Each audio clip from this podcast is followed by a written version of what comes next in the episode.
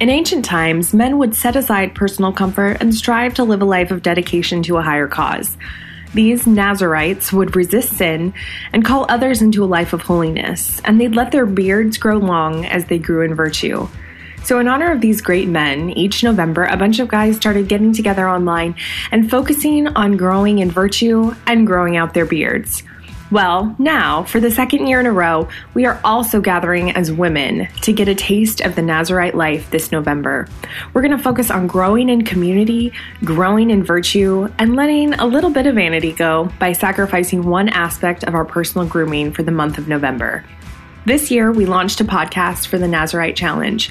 This podcast, Virtue Riot. My name is Jill Simons.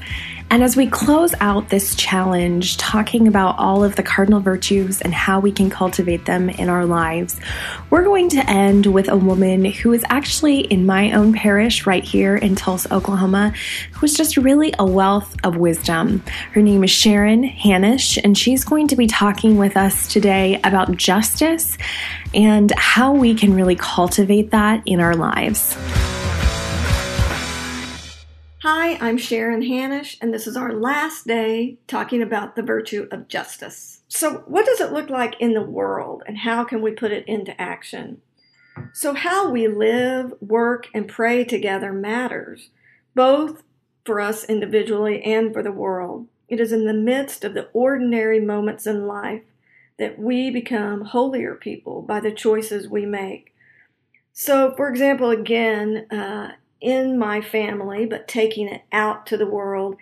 Um, we make a commitment at different times during the year, particularly in Lent, but also year round, um, to to do acts of charity, which I believe is living out justice. A few of the things that we've done. So we have cooked meals for unwed mothers and gone and shared a meal with those people, and we've done that like once a week during Lent. One of the things we do is we have a family member who needs extra care. So we commit once a week to visiting her and taking care of her so that the caregivers can leave the home and do the things that they need to do. We make sure that our older kids go on mission trips or service trips. That's very important. And for us, it's kind of a non negotiable. At least at one point during high school, they're required to do that. We get involved in different marches the March for Life, marches for uh, refugees. We build houses for the poor. Anything that we can do to uh, promote justice and to love well in the world, those are things that we try to do. And we try to decide that as a family. We gather together to decide what we will do. You know, in scripture, we're told to do justly and to walk humbly with God. And that's really my goal as a person and living out my faith, but also my goal as an example to my family and our family as an example to the world. So the bottom line is the more we exercise justice, the more we become people of justice. So my challenge to you is what concrete things might you do this week to become people of justice? Whether that's loving more well your family, being kind to the stranger, reading scripture more often, praying, taking care of yourself. There's so many ways to become people of justice. And so I'll leave that up to you. Pray about it and decide what is God calling me to do? How is God calling me to live out this virtue of justice? Thank you.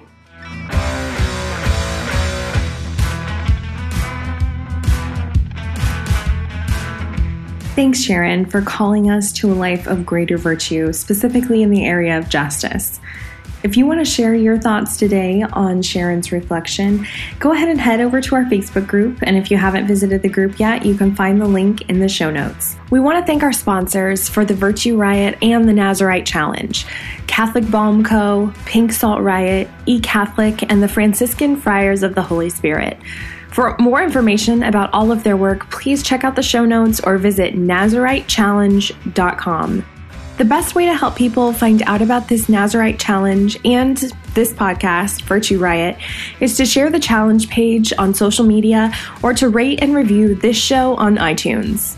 And if you rate and review this podcast for this month only, you'll be entered into a chance to win a year's worth of free products from Pink Salt Riot, which you want to win.